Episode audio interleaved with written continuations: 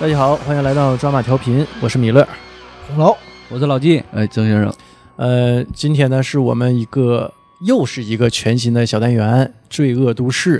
呃，在这个小单元里呢，我们会讲一些关于案件呐、或者是一些悬案之类的啊这种题材的呃东西吧。啊，今天呢就是讲这个美女教师的毁灭之路。当然啊，老郑这面好像是有另外一个名儿，呃教师美女的，嗯我给起的啊，一名小学语文教师的死刑之路，也哎差不多嗯，差不多，嗯，都是往死了整。对，就整大那了自己做的，嗯、因为这个事儿已经现在判刑了嘛，啊，哎，咱们今天就聊聊吧，呃，它有个时间线啊，二零一九年十一月二十八号、呃我们今天案件的女主角逃亡了二十年的劳荣枝，在福建厦门东柏菜塘广场一楼名表销售中心被我公安机关公开正式逮捕。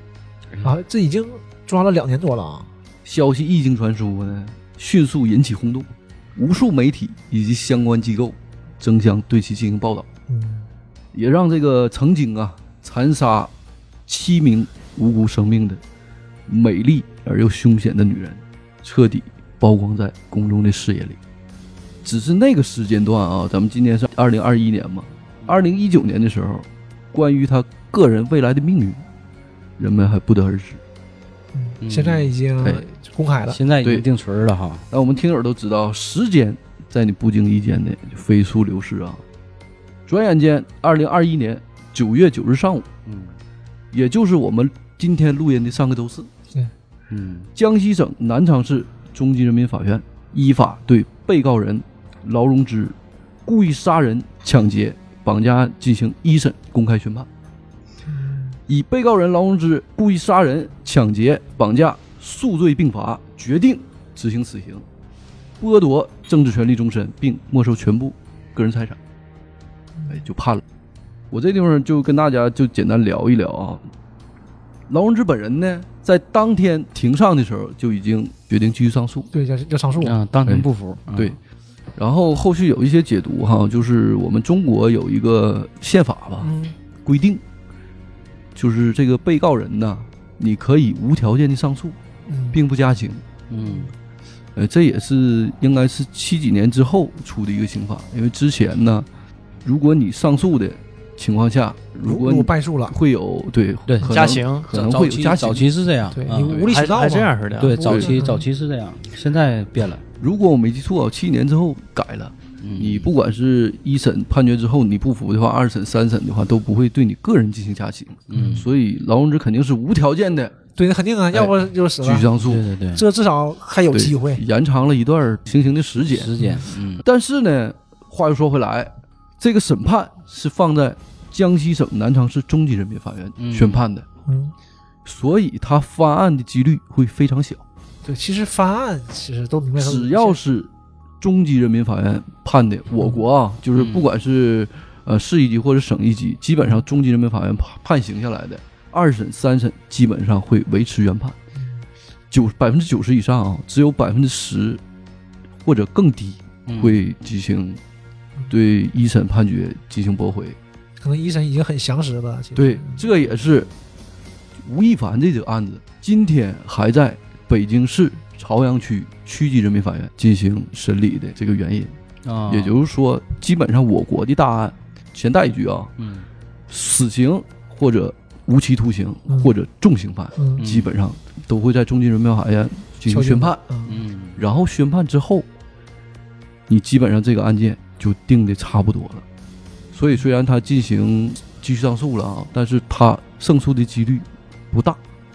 不大，对，然后我们就接着聊回本案啊。随着公安机关对本案深埋多年的细节的一件又一件的呈现，我们这个女教师啊，就这个女人劳荣枝跌宕起伏的一生，就开始渐渐的浮出水面了。是最近哎都看新闻嘛，讲这个事儿，但是其实也没看，也也没看，没就看标题了，也没看戏，我还真不知道他具体都做了些什么。哎，第一个审判结果嗯我已经说的很清楚了吧？嗯闲话少说啊，进入我们今天主题。首先，我们就聊聊我们的女主角吧，劳荣枝，江西九江人，一九七四年十二月十四日出生，现年呢四十六岁，年龄也不算小啊，不算小。你看那照片儿，反正是瞅不出来十六岁，嗯基本上奔五十的人了啊对。家中排行老五，他有两个哥哥，两个姐姐，是最小的妹妹，哎，他七几年，他家还有五个孩子呢，那应该是最后一波儿，可能是。差不多早就期早期那会儿，他七几年其实也嗯不因为有算些地太方这个执行计划生育的这个程度还还是不太一样的。嗯，沈阳五几年、六几年那个时候正是孩子多的时候。嗯你，像我们看那个《乔家儿女》，老大不就六四年出生的，对，那你六几年呢呃，？四个孩子，那七几年这种情况就比较少哈。嗯那九江应该是不太大不太大的城市不大，九江的城市我去过，不大。啊。九江最有名的就是有个景区庐山，啊，庐庐山是在在九江，在九江市，我以为庐山是在庐山市呢。呃，庐山区，九江市庐山区 嗯啊有个庐山。呃，他这个五兄弟呀、啊就五兄妹啊，呃，在这个石油公司家属大院长大，他父亲嗯是石油公司的员工。我这个查的资料是在那个年代啊，他的家庭就算比较殷实的了。就在嗯那个时候呢，在在石油公司嗯的这个家属，哎，对吧？但很有很多报道啊，说他家当时是非常贫困的。嗯，呃，说因为孩子太多啊，但是以我对这个石油公司的了解哈、嗯因为我有很多同学呀、就是在呃辽河油田沈阳采油厂从小长大的，嗯，他这一个圈子的孩子，家里条件都不错，还都不是当官的，对，嗯就是父亲基本上就是电工啊，些这些、普通呃工种或者嗯普通工种、嗯这些维系这个这个石油公司运转的嗯这个普通工后种。勤部门的，而且他条件还不错，所以我觉得他家有一定的经济基础，对你这应该他并不是穷养起来的。嗯，有媒体对他家人进行采访，说这个劳荣枝啊，出生的时候就挺漂亮，从小呢，她也是性格乖巧，长相比较甜美的一个女孩儿。嗯然后对他同学进行采访呢，同学也说，他从小呢成绩优异，然后还是个能歌善舞的这么一个品学兼优的好孩子。班花，那那个没没聊啊，就用我们今天的话说哈，就是妥妥父母嘴里的别人的孩子，啊啊，那挺非常优秀了，其实。干啥啥行。嗯，但吃他啥啥没够， 怎么整到这一步 呢？那嗯那 那没交代啊按！理 说这这不至于，你父母说别人孩子 吃啥啥没够，那不 那跟你说啥呀？能呃不一个家庭啊。 这句话像说自己孩子。 他除了有一点啊，在他同学里边公认有一点，我认为是不太好的啊，就是这个孩子啊从小特别喜欢打扮， 哎从小好打扮，爱美，从小哎嗯，哎，这也爱没美毛好病打啊。扮。对，女这孩儿这其实我觉得 不好说这个呃事儿，不不见得是缺嗯点，但是为他对以后对对对，长大以后，你看案件的后半部，可能会跟这一点有千丝万缕的作为联伏系。笔，对嗯，哎，哎，对。但在更多的同学眼里啊，劳荣枝这个孩子是非常老实的孩子，对待同学也非常真诚，没有什么心眼儿，嗯学习好，长得好，对人还好，这这这，还文平雅易近人。。对啊呀，而且在中学的时候啊，很多学校的男同学心里追求的目标都是他。对我就说这种嘛，班花嘛你，这不妥妥的大哥的女人吗？这是你这么一说，让我眼睛往那边瞟。我本人呢，在查阅这个案件的过程中啊，也对其中一条采访啊印象比较深刻，嗯因为整个在采访过程中啊，绝大部分是他二哥接受采访的。他二哥在长期接受采访的过程中，反复的提到一句话， 嗯，什么话就是劳荣枝小时候啊是很乖很乖的，啊？没有什么文学造诣啊。他你一看这这个人就就很很自朴我的实，对，很自我的一个没有什么话学历，然后就说了五个字儿很乖，很乖的。也就是这么一个很乖很乖的女孩儿啊，后来居然直接参与了七桩命案。那么，为什么我们今天问题来了？嗯在她成年之后，性情大变，视生命如草芥呢？我们接下来就要从她人生的转折点开始聊一聊。嗯这个转折点就发生在劳荣枝二十周岁这一年。一九九四年，劳荣枝刚刚从九江师范学校幼师专业毕业，嗯来到九江市石油化工公司的学校，任小学语文教师，其实也就其实是这工作，这是他父亲的对公，司的子弟小学，对对对对嗯，对子弟小这学，工作还是不错的对啊。呀，对呀，这工然后作还有呢啊，他也是当时他所授课班级的班主任。挺厉害，行，你刚来，你刚到当的年九四年的时候，他能拿到的工资哈，每个月两百到三百元，已经步入就挺好了，当地的高收入人群了。挺好了，其实哎，并且呢，有报道称啊，同时他有着一个宠爱他的家庭，而且他有一个光明的前程。所以当老师，而且你看你刚毕业，你当老师不挺好挺好的，哎小姑娘，哎，班主任，哎，这就是都是贼向往的那种工作，主要 是能不能说还能收红包？九九九九四年可能还 好，你看我们小学生可能还好，那我嗯 对我我们小时候确实不给老师红包啊。上上初中的可能就不行了。嗯反正我从小学一直到不上学没给没过，给过，给过那什么你多横啊！挂历，对你多横啊，你好使啊！嗯是我到哪都这 样，就净挨打了。挂历管天下我说哎你到哪都是最后 一排。我也 有时候也不去，嗯，来都不来， 不让我来，你别 来了，回家吧没有，你座， 没分你啊座。别来了，回家 吧。这个话说回来啊，也就是说，劳荣枝的童年生活并没有特别大的波动，对，殷实的家庭、漂亮的长相、不错的工作，嗯，都会让人产生一种羡慕的感觉。都占全了。就挺哎挺好哄的，就这种这种。你要说别人给你交对象是这样的，一说哎，这一点毛病没有，对了，那当时肯定是那啥了。是但当他遇到法子英之后，这一切就发生巨大的变化。就是她她她老公啊，呃，不是啊，啊，另外一个今天案件的男配角，嗯，嗯，跟他共同作案的一个男配角。那咱们接着往下聊、啊，搭档，不是夫妻店啊，不搭是档不是他他俩一直没结婚。啊啊啊在一次本校哈副校长儿子的婚礼上，劳荣枝和他二姐一起参加了婚宴。嗯他二姐呢，因为没有随份子，就没在婚宴现场吃饭，就提前走了。劳荣枝呢，就留下来吃饭了。当天呢，因为她是他们这桌里长得最漂亮的小姑娘，嗯也是本校的，就是肯定挺有美名女的班主任，嗯对肯定挺有名的美女班主所任以他这一桌的男士啊、男老师嗯都在一直向他劝酒。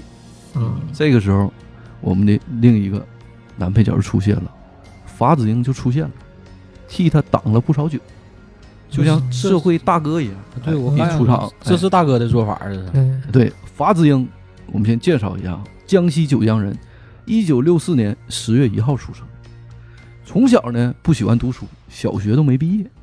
他有两个爱好，第一个小爱好喜欢踢足球，嗯曾经当过足球队队长，身体素质非常好。足球算是他少年时期为数不多的爱好之一。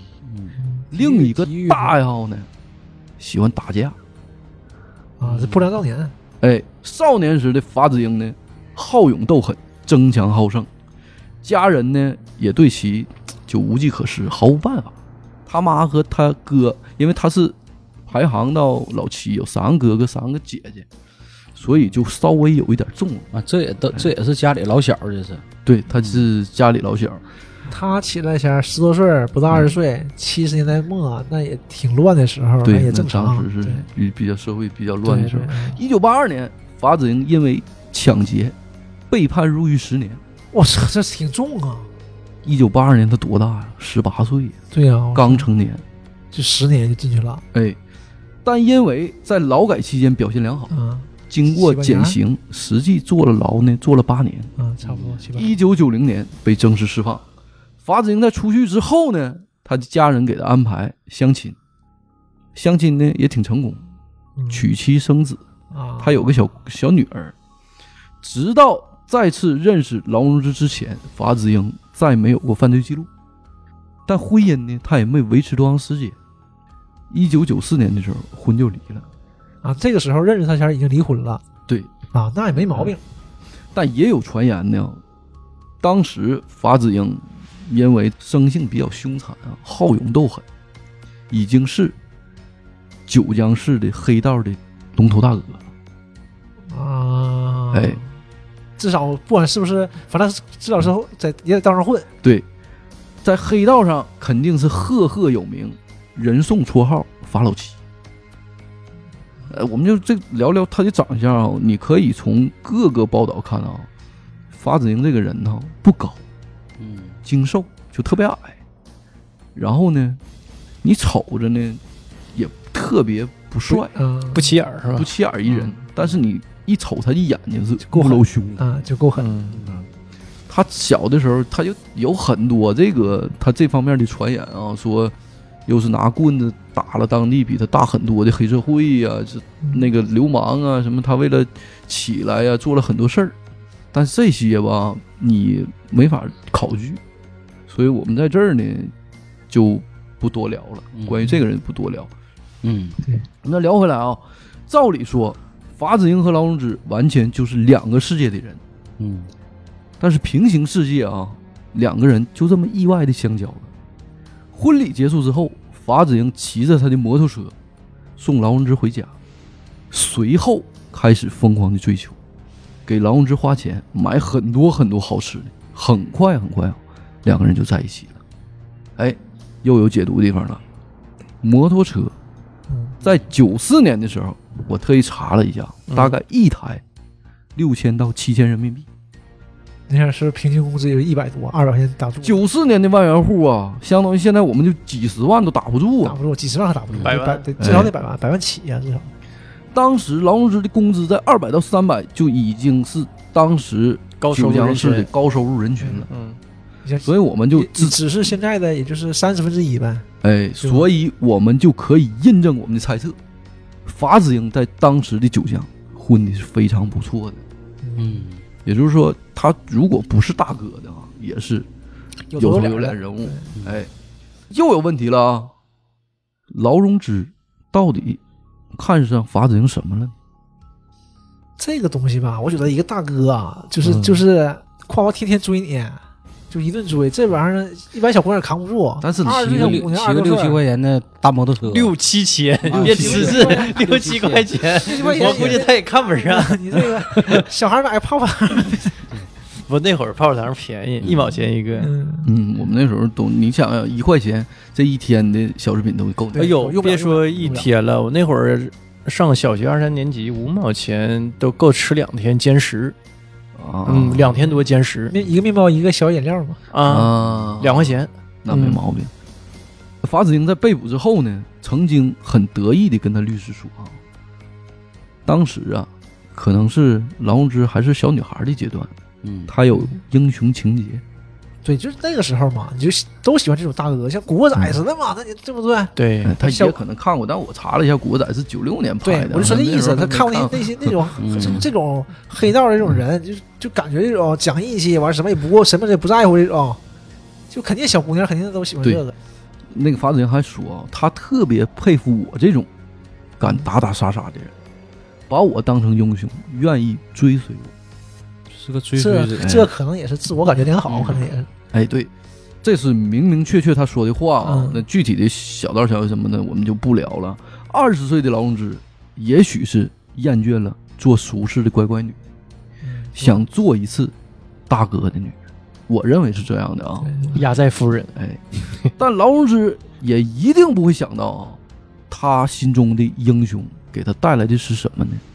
后半生的逃亡，还有提前到来的死亡。哎，背景介绍完了，人物介绍完了，正式进入我们今天主题啊，就聊聊案件。和法子英在一起之后呢，劳荣枝的人生发生了巨大的变化啊。法子英告诉他，做生意好赚钱，让劳荣枝呢跟他一起做买卖。于是呢，劳荣枝非常痛快的啊，工作室嗯就从学校办了停薪留职，准备跟法子英呢一起去做生意。这个时候呢，全家是非常反对的啊！你能想象那个年代，对一个小学老师还是班主任，对嗯，未来他能收红 包啊！呃你你这过几年这个事儿就起来了是父母眼光还是比较啊！是啊，他还有红现现在谁谁都换这个，是不是？现在对嗯啥也不换。对现在啥也 不所以他全家人是坚决反对的。但劳荣枝本人的态度呢，也是很坚决。他说：“非走不可，嗯，目光短浅，不也也不是正常，那个时候也正是下海的时候嘛，去海南的时候 呢。对呀、找他也是一年轻气盛嘛，嗯你小时候都想出去闯一闯嘛。我最后行我行，围城，他二哥就急眼了啊嗯，当着全家人面说了一句狠话，他说：“你要去，你就去吧，你就死在外面得了。你别回来，”从此这句话，就劳荣枝本人的经历印证了这句话啊，一语成谶二十多年没回过家门，啊！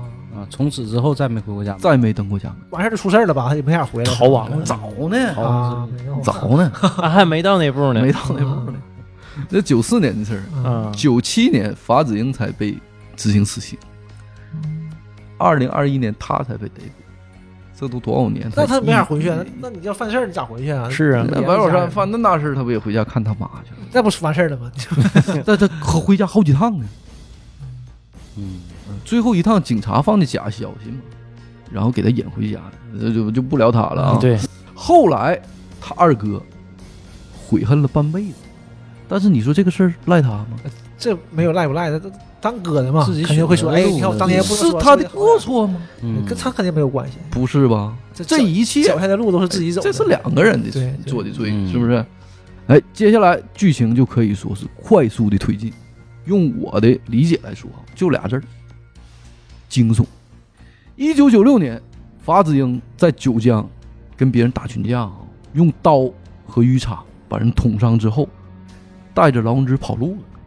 劳荣枝呢，从此跟着法子英踏上了亡命天涯的不归路。此时的劳荣枝呢，跟着法子英去了南昌，也很近啊，江西省南都是昌。江西的嗯呃，南昌市。由于两个人平时花钱大手大脚啊，据报道啊，直到法子英被执行死刑之前的每个月开销大概是一万到两万，每个月每个月九几年，九六年一万到两万不少啊。那干什么花呀？由于两个人平时花钱大手大脚，又没有什么正经工作，很快很快，两个人的积蓄就花光。这个时候，法子英就想办法说：“什么事儿来钱快呢？”就跟劳荣枝说呀：“你那个去就去酒吧陪酒去吧，当坐台小姐。”嗯，哎，这么来见怪。然后结果呢，劳荣枝呢就真去了。又过了一段时间，法子英明显发现钱还是不够花。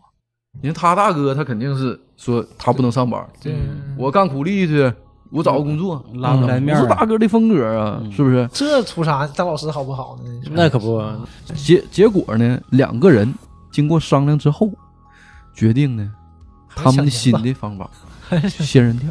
啊，嗯哎，仙人跳。一九九六年，当时的劳荣枝啊，在一家当地夜总会坐台的时候啊，就物色到了他们第一个绑架对象，三十五岁的熊启义。当时熊启义啊，就露富了啊，稍微有一点露富，嗯，就是在这个过程中啊，就是呃漏财哎了露，财了。然后劳荣枝和熊启义的关系就非常好啊。嗯有一天，通过劳荣枝的美人计，给熊奇发短信：“今天我歇班儿，能不能来我们的出租屋啊也来我这儿？”哎，就打电话呀，发短信呢、这嗯招人呢这是。把熊奇诱骗到自己和法子英的出租屋。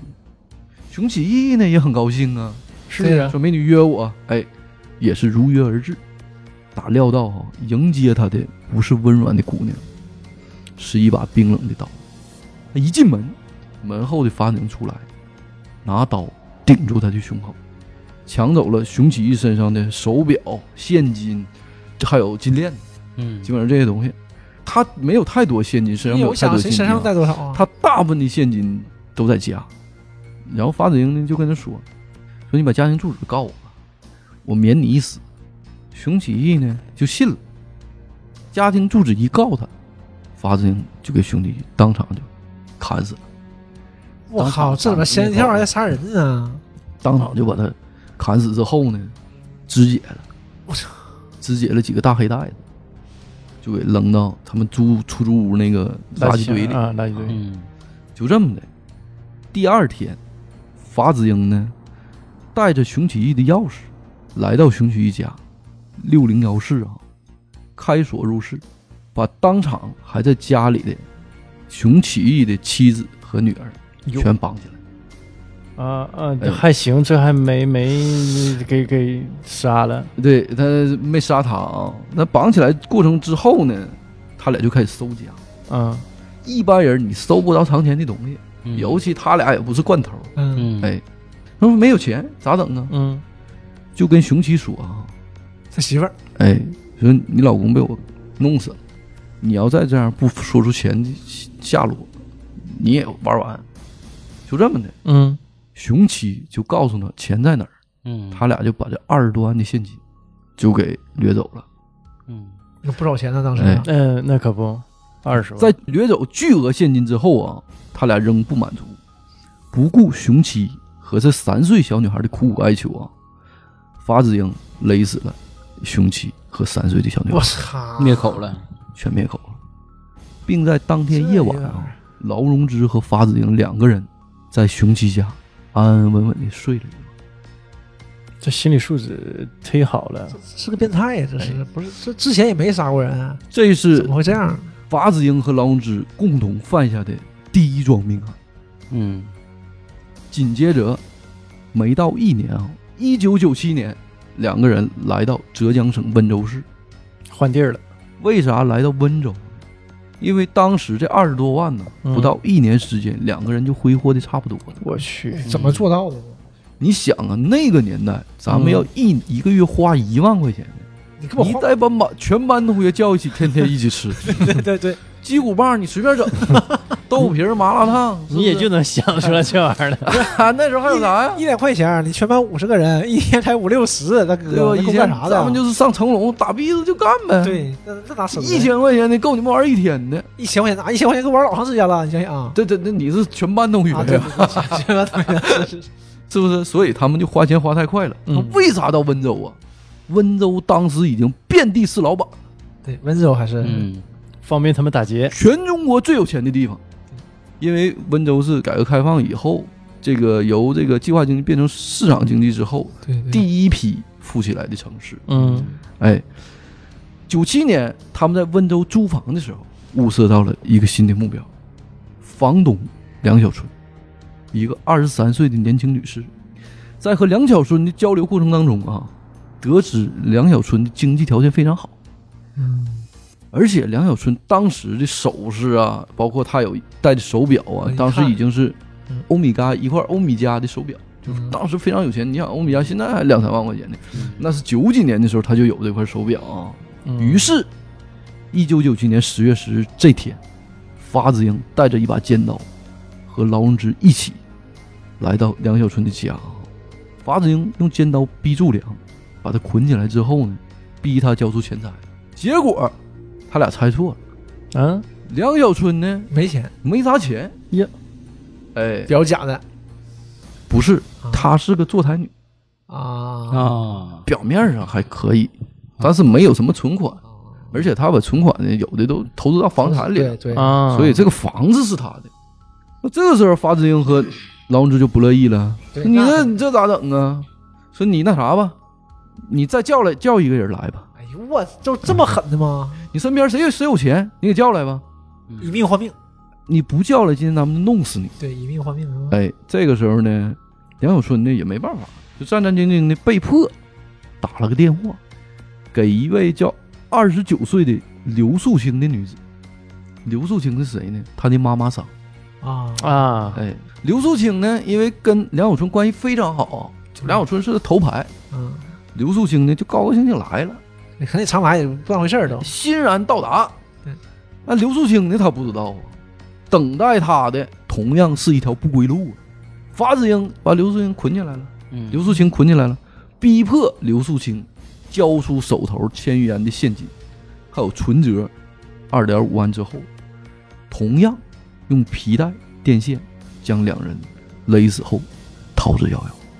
忒不留狠活了口，哎这是不留活口，想一个杀一个，哎，这他他不把人命当回事儿，真是不当回事儿。哎那就怎么做到是的主要是啊，开了一个头儿就搂不住了。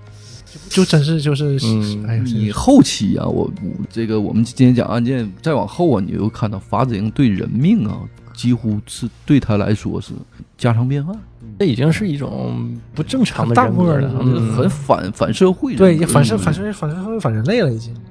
短短一年时间啊，两人害死五条人命，抢劫巨额财富，但两人却没有收手的意思啊。上瘾了，哎，这这个真是什么是头啊？他自己没典感觉型的吗犯罪型人格。哎，一九九九年，此时的法子营和劳荣枝啊，在全国大中型城市流窜。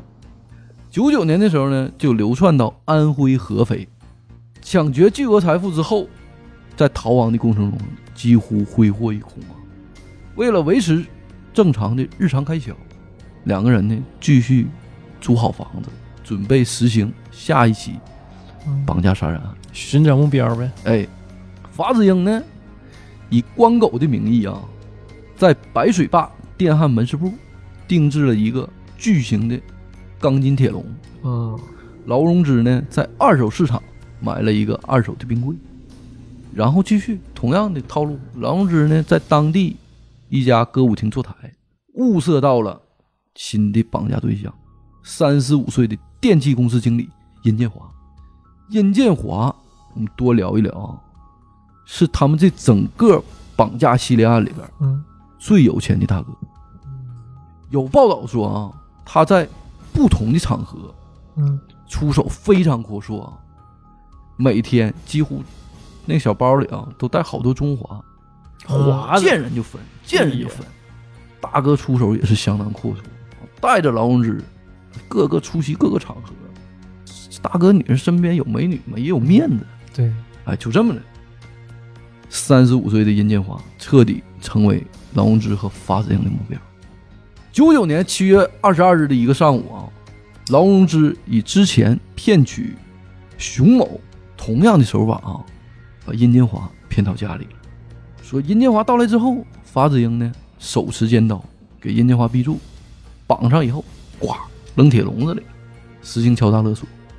但此时的殷建华呢，毕竟是生意场上的大哥呀对，，见过，嗯，有头有脸见过世面，他不相信眼前的这个八字撇小胡子，这个不个儿不高的小，稍微有点矬的这南方小个儿，嗯说你敢杀人，殷建华就没戏。法子英就想来想去，他妈这怎么整啊？这不能真杀你啊！ 哎，殷建华用咱们东北话说还是条汉子，对哎，就嗯没整了。结果呢，法子英出门了，找到了三十一岁的小木匠陆中营，以家中窗户要修的名义，给哇陆中营操是这样的吗？直接带到家里，对着陆中营就捅了几刀。这个时候，陆中营一看，这个不对呀、家里怎么有大笼子，里边还拴个人，还挨刀了，就赶紧跑。当要跑出窗外的时候，就跑跑到窗外的时候，法子英来了，薅住陆中营头发，继续捅，捅了几十刀以后，人就没气儿了。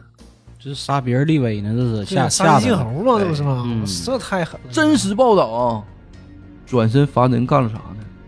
脑袋一切，哟，扔冰柜里。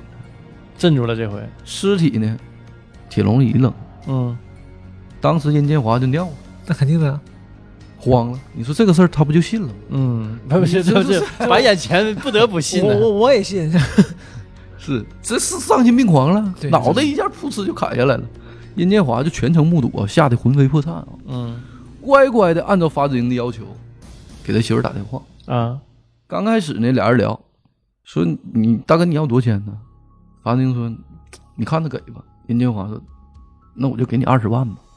法子英一回头没说话，嗯人家话 三十，行，三十万，给他媳妇儿打电话，啊，他媳妇儿接接电话，也蒙圈了，真是她老公啊！嗯，好几天没回去了。哎，啊三十万准备吧。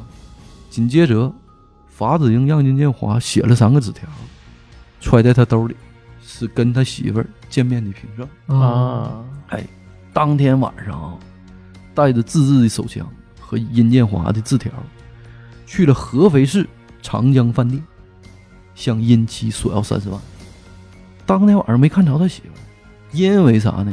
阴差巧合，嗯，他媳妇儿也去了，但是没见到法子英这个人，走岔道了。应该是啊，或者是两个人不认识。发人就急了，又回屋了，嗯，就给任建华一顿毒打，耍我你干啥呢？这打我干啥？我都说好好的，那跟我有什么关系？ 打我干啥？我干啥的你不知道啊？你还整这么一出，这紧接着任建华打电话呀，说你咋回事儿啊？你这我的命，你这都都这这点钱你不值吗？嗯他媳妇儿就说呀，我去了，你说那两撇八字胡的，我找半天没找着啊。法子营一回头，电话撂了吧，葫葫芦刮了，想想招儿。完，紧接着法子营给他媳妇儿打个电话，嗯，真的吧？你别折腾，明天我上你家。我操，哎，第二天，法子营带着手枪，带着殷建华的字条，奔着殷建华家就去了。一进门儿，他媳妇儿搁屋，一看就战战兢兢的，就给他准备钱嘛，准备的有点少。不到三十万，这一屋里呢，他就说：“这大哥呀，这个钱呢，咱们没存到家里，我就有一万块钱，我出去给你借点钱。不开玩笑的吧？人要三十万就拿一万，哎，说说咱家也没有太多钱，他可能也没有太多现金，也我也给你也到了出去啊借一借，给你凑一凑。那肯定激怒这个罪犯了。哎，没有。法子英呢，他可当时觉得自己有这个自信呗，对，就是啊哎这你样走吧，你老公够愁的啊呢。嗯完了，法子英呢，临走之前呢，还跟劳荣枝说了一句话。嗯中午十二点之前，我要不回来就是被抓了，你就把他干死吧，一定要替我报仇。就这么的，殷建华的媳妇儿真出去借钱去了，亲戚里道儿嗯，就跑去了。嗯他亲戚有一个挺聪明，他亲戚就跟他说啊：“这个事儿你犯傻吗？你报警啊！你还出去借钱去？你是不是疯了呀？报警没毛病啊，你遇着这事儿就得报警啊。你说你不报警啊，但是这都回来人都回来报警这个你他不就直接都傻了吗？因为殷建华是亲眼目睹他们是杀人犯嘛。”但是你对你建华都亲眼目睹了，你觉得他能活活着回来吗？那你不活在那个时候也是有希望的嘛，是不是？，对，你不能舍弃希望啊，你不能舍去活着的希望。啊但是，嗯，但是不，你报警还是对的。其实嗯，你报警了才有才有机会嘛，哎，对吧？你报警，警察也许他当时呢，他媳妇儿倒是说觉得把这个钱凑齐就差不多就行了。但是嗯啊，就是说实话，遇到这种事儿啊，咱虽说是那么说，啊但实际上就是得报警，没有什么别的好办法。因为之前的那个几起命案呢，对吧？确确实实的是死了好几个嗯死了人好儿。几个。哎，对，紧接着，警方接到报案之后，迅速回击啊，立刻到现场实施抓捕。抓捕的过程一呢，抓一个准儿啊。哎，你们有机会可以看一看啊，当年有详细的对这个这次抓捕过程中的案件记录、视频记录啊，嗯非常的惊心动魄。大概有十多名持枪的民警赶赴现场啊，分布在这个殷建华的家这个楼道和外面的空地上。嗯法子英呢拿着枪躲在殷建华家床后，有点像什么呢？有点像这个我们以前有个电视剧啊，就是马向东那个案子改编的那个电视剧，《亮剑》李云龙演那个角，啊，刚大开江始东去哈，哎，大江东去，嗯，那个市长的女儿被劫持那一幕，啊把窗帘什么全拉上，他把床嘎一立起来，嗯他，躲躲床后头那去，哎他是怎么知道警察来了的呢？那警察来了肯定得呼喊呐、那这是就他发现了呗。对，嗯或者人家敲门啥的了呗，他发现了。反侦查能力还是比较强嗯的。完，他把一个密码箱挡在胸前，和嗯跟警察对峙啊。面对荷枪实弹的警察，就是他非常淡定啊，还跟警察和当地的媒体去开玩笑呢，嗯说你，咱俩都是命。那警察说：“是啊，咱俩都是命，谁也犯不上搭一条命。”他说：“你呀，这命也算命啊，你一个月挣多少钱呢？你知道我一个月花多少钱吗？哎呀，还调侃警察呢。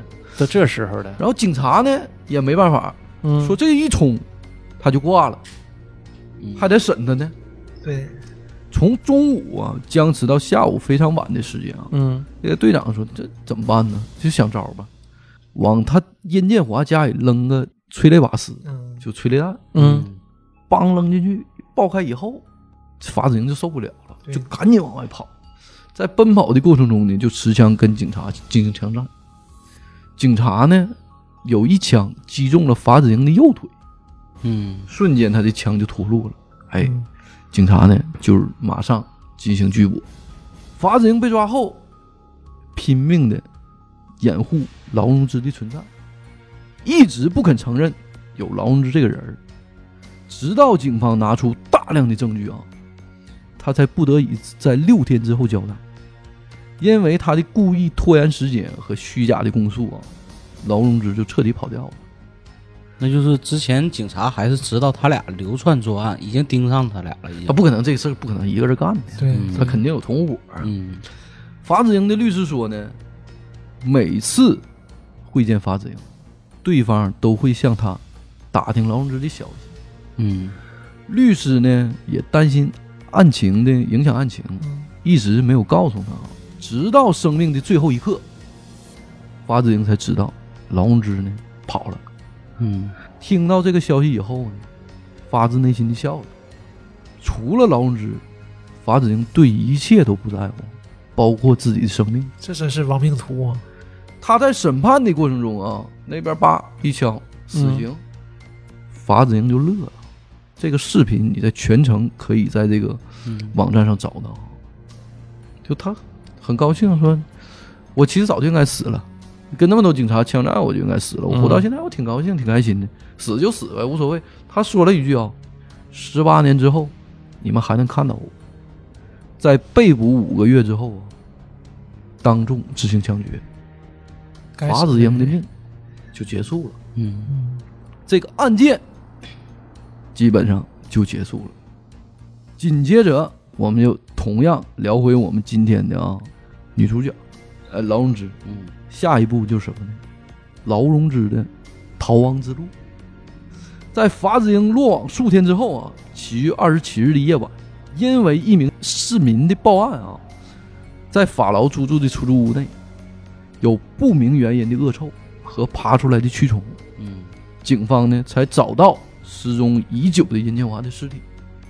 当然，此时法子英同党劳荣枝已经逃之夭肯定夭，走了。嗯接着一逃就是二十年，直到二零一九年十月二十八号，警方通过 DNA 大数据，终于在厦门找到了更名改姓的劳荣枝。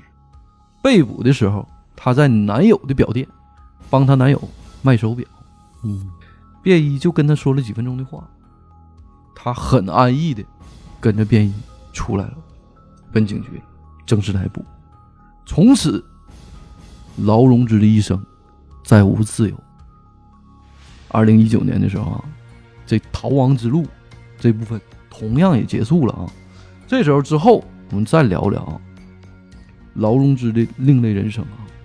自从法子英被捕之后啊，他其实就过上了另一种生活啊，既没有延续他之前那种血腥恐怖的生活啊，他也当然他也回不去他二十岁之前这种美女班主任的生活啊，嗯他选择在各大城市流浪，干啥整了容，嗯换了假名字，换了新的身份，在各大城市的各种酒吧、KTV 打零工。她很漂亮，对，说话也很温柔，非常受当地男性顾客的宠爱。在四十二岁的时候啊，大家可以看到这次案件最有名的一张照片啊，在深圳某酒吧宣传照里边啊，嗯圣诞节宣传照，啊啊一共有好多女人啊。劳荣枝四十二岁，劳荣枝是站在最最 C 位的地方，嗯最中间，头牌他哎是，穿了一个圣诞的抹胸，嗯一还有一个圣诞的短裙儿，啊，特别漂亮。你那个照片，你真是看不出来她已经四十多岁了。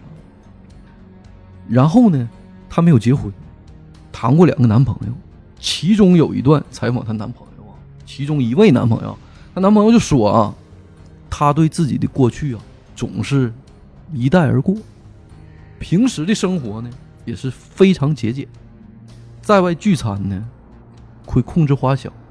但穿衣打扮非常讲究啊，也很注重生活品味，习惯了。喜欢弹钢琴，啊哎呀，还是哎经常去画廊画画，自学了小提琴，养了两只小狗。哎，这姑娘整真是我整的家像名媛的生活嗯似的，没事儿弹钢琴啊，去画廊养小狗，她的男友就跟说啊，嗯如果你见到她啊，你绝对想不到，这是被通缉了二十年的特大杀人共犯。嗯，哎，离开法警之后，劳荣枝再没犯过案。我估计啊，他就想回到这之前这种对，正常的生活，平静安稳的生活啊。但话说回来啊，他这一生呢，有些错可以烟消云散，有些错呢必须得付出代价。这是对呀，肯定的。嗯，哎，同样切回到我们今天的第一部分，判刑了，嗯嗯，执行死刑。但是他这一生的错啊，也有报道解读啊，只是他跟错了跟他不一样的另一个人，也许错不在他。但这这怎么说呗？那这个也是他的选择啊，对，而且你嗯想，最后一个其实他可以不杀的，你就跑呗。但他是最后一个肯定是他杀的。对呀，肯定是他杀的啊嗯。所以但说在这个审问的法子英的过程当中，嗯法子英同时他交代了好几起啊，这种他自己杀人的这个案件，但是因为时间太久远了，也没有任何证据，是不就是俩并没有人是起别人诉。嗯，啊啊，他还有啊杀在了在好多人，在之前，所以说他对对也不是对第一次杀人。嗯，对，嗯然后在当庭，呃，一九年逮捕的过程中啊，就是法院审判的时候啊，劳荣枝呢就性情大变。劳荣枝说呢，在知道法警死讯之后啊，我很开心，国家为民除害了。他对法警的态度呢，和当年对法警态度截然不同。在法庭上，他曾经说过，自己极度厌恶法警，当年因为太年轻，被他诱骗，才和他一起亡命天涯。啊嗯在一起的几年呢，他几次为法子英流产，有次流产当天呢，还被法子英性侵。然后他也说，法子英经常打他，打的就是有的时候是颅骨凹陷呐、所以他说他想逃离这个恶魔啊，但法子英威胁他，如果你要离开我，我不仅杀了你全家，还我要还告诉你周围所有的人你在卖淫，所以他不敢报警，他也不敢走。就他说自己啊，多次劝说法子英，说你不要杀人了，这个不好。但是这个事儿呢，到底是不是真心话呢？我们不知道。嗯而且有很多报道啊在庭审的过程中啊，就很奇葩。他通过律师向外界说哈、嗯，你们这些受害者啊，我可以赔为你们进行赔偿。现在我没有钱，但他这个当时逮捕他的时候，他卡里只有三万多块钱。现在我没有，我没有钱，以后我会赔偿你啊。当我出狱以后呢，我会把我的经历写成书，然后进行各种宣讲，这甚至做企业高管。我可以用我未来的一生，积蓄我的力量，把钱赔给你们。这有点天方夜谭呢。对我觉得并不天方夜谭，这个人还很理智的。啊他说这些事儿，但他那你说他有什么办法挽救这个事儿呢？嗯，就挽救自己啊呀。但我觉得这个是机会咱们说实话，不会说让这种人去去宣讲出书的。你凭什么呀？对对，这对我就说不是他这个事儿是嗯很天方夜谭的事儿。我说，但他这个他自己很有理智，他说了一个方法，啊我只能通过这个才有机会嘛。嗯，这个人挺可怕的，这个人好多老外好像都是啊，国外的一些对人，嗯，嗯他就一直在说强调啊，说这个杀人的事儿呢，不是他有心而为，对我是被是邪他裹挟的。哎，裹挟，无心而为。嗯而且呢，受害人的律师就说啊，经过这次庭审，经过与他的聊天的过程中，他就发现啊，劳荣枝一直在示弱卖惨，反正法子英都死了，嗯对，所有受害人都死死无对了，对，嗯成孤证死无了对证。嗯，对，我随便说。嗯而且呢，这些托词，律师说啊，想必啊，他已经在心里反复斟酌了二十年呢。对，这些这嗯他一旦被捕，他应该怎么嗯，挽挽回这个事儿？这是有准备的对，嗯劳荣枝呢，在法庭庭审过程中承认自己有罪，嗯，但是呢，他否认了很多的指控，包括他故意杀人。嗯嗯，这是最主要的呀。所以这个过程中呢，包括逮捕他的时候，这个场面也是在热搜都能看见啊，就嗯是场面就很大。呃，逮捕的时候呢，他还对着镜头做了一个微笑。这个微笑呢，在之前认识的他的人呢，包括他的亲属啊，他的同学都说，劳荣枝从小就是这样，对男人天生有一种魅惑能力。嗯，他在对每一个男人实施魅惑的过程中就是这样笑的。他男友说也说，嗯他经常最打动我的地方就是他的笑。这个微笑后面是罪恶呀，他和法子英不一样没有人性啊，就多说一句啊，嗯他是留恋这个世间，对，他不想死，他即使身在牢狱之中，他也想活着。他还上诉呢，肯定是不哎想死。对，但法子英就完全不一样了。早我我这这辈子就早点死，早就这样了，死就死，法子英那就无所谓嗯是了。穷凶极恶，就是嗯亡命徒，对那就是亡命典徒型的，就是嗯，那你说，问题来了，劳荣枝到底爱不爱法子英呢？这个这个你就得看劳荣枝哪一部分说的是真话。你这个无从考证对，对，这个东西就死无对证嘛。嗯，他还不像那个法子英当初啊，我看第一次看到这个报道的时候嗯，我看这法子英的行刑过程啊，就是非常详细。嗯我一想，这个人性不就完全泯灭了吗？嗯就像那个有莎士比莎士比亚有句话啊，“地狱空荡荡，魔鬼在人间”嘛。但是转过来，逮到劳荣枝之后，剧情就发生完全反转，嗯那反转很大。他说自己呢，受害者哎，还还还是个受受害者，属于精神受害者，比如说斯德哥尔摩什么综合症什么嗯的，这都有可症能。候群，哎，在他身上体现。嗯，所以这个案子呢，早期是中国十大悬案，但现在呢就完破了全破了，嗯哎，二因十为年二十年都能破了。高科技手段嘛嗯， ，DNA 大数据排查，就没这个技术还逮不着人呢，哎，之前呢就还有个小的那个就是话题可以聊啊，劳荣枝的母亲，父亲已经死了，母亲独自租住在九江市的她原的这个住址就已经动迁了啊，嗯独自分的这个房子，她周围这个邻居啊，在二十年之前。法子英被逮捕的时候，这个案件已经传遍当时九江市的这个，呃，整个这个社会了。嗯，然后他周围的所有的邻居都以为劳荣枝已经被捕了呢，啊，也就因为劳荣枝从来就没回过家。嗯，见不着这人，也没有消息，他打听不着，但话又紧跟着来了，庭审以后，劳荣枝的家人不停地在声援他，说我们没有钱，但是我们希望他得到原谅。法子英的家人呢，二十年前的时候，当庭审的时候，所有家人都出现在公众视野的面前，就说我们跟他彻底断绝关系。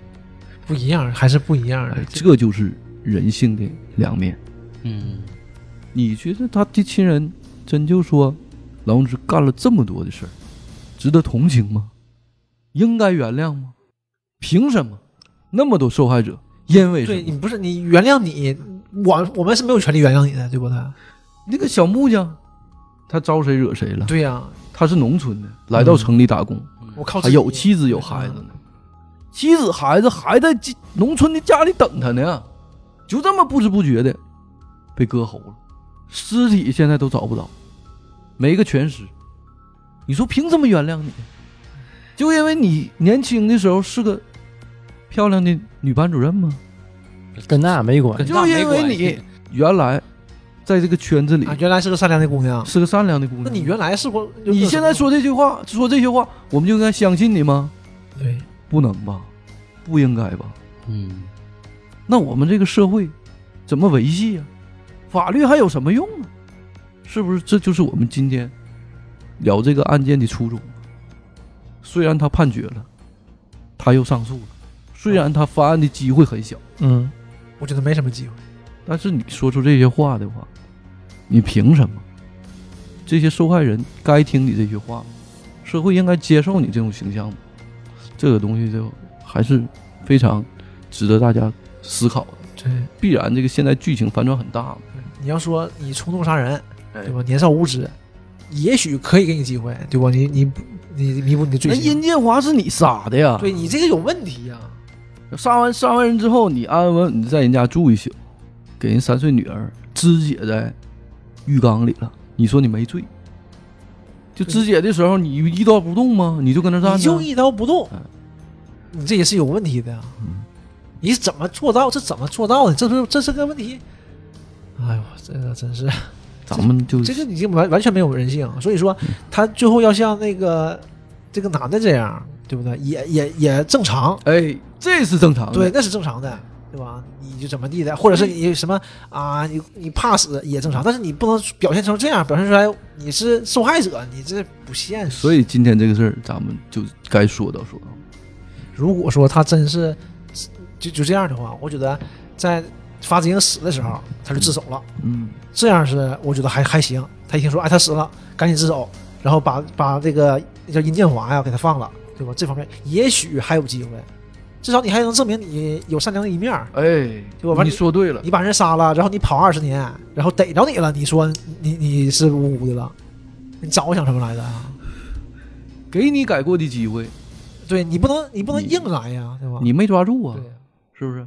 你跟我说你想改过，你想改过你就默默的改过吗？就凭你的嘴嘛，对呀、就凭你文弱嘛，就凭你的女性身份嘛。对呀、你文弱文弱，嗯你这哪是文弱人干的事儿啊？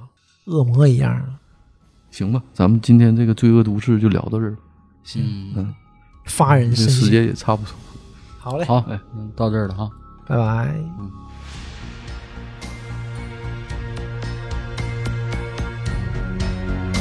thank